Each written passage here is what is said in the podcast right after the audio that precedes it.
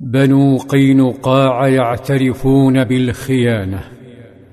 نقض يهود بني قينقاع الوثيقة الوطنية التي وقعوها مع المسلمين بحشدهم جيشا للقضاء على الدولة الإسلامية وقتل قائدها ونبيها.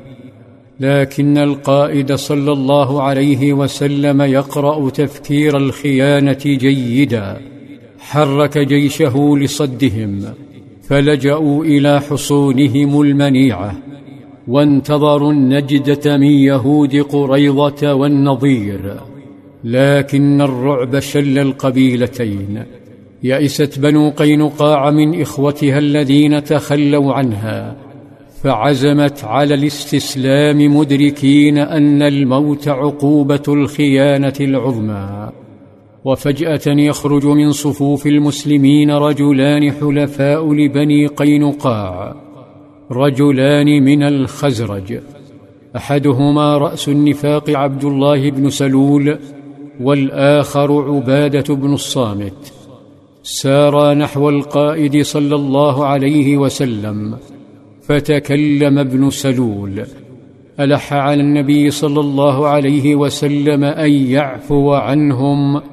لأنهم حلفاؤه وهو يخشى أن تصيبه دائرة فهو لا يثق بالله ولا برسوله وولاؤه ليهود لا لدولته وشعبه. ولما فرغ من كلامه نطق ابن عمه عبادة بن الصامت فدوى بها لله ورسوله وقال أتولى الله ورسوله والمؤمنين وأبرأ إلى الله من حلف هؤلاء الكفار وولايتهم. مال النبي صلى الله عليه وسلم إلى التسامح فعفى عنهم وتركهم يعيشون ضمن دولته محتفظين حتى بأسلحتهم رغم خطورة التسامح مع هؤلاء. ورغم أن وجود معارضة مسلحة داخل الدولة الإسلامية خطير جدا وينزل القرآن الكريم فاضحا ومحذرا من خيانة ابن سلول. يا أيها الذين آمنوا لا تتخذوا اليهود والنصارى أولياء بعضهم أولياء بعض.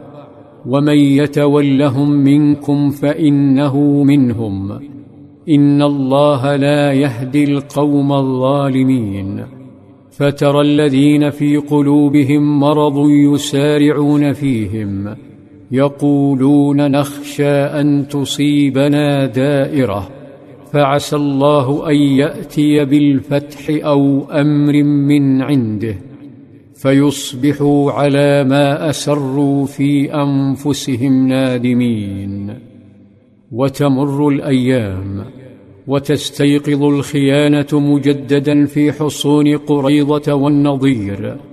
الذين ظنوا لكثرة تسامح هذا النبي أنه يمكن استغفاله وإسقاط دولته فأعدوا جيشيهما لمهاجمة المدينة.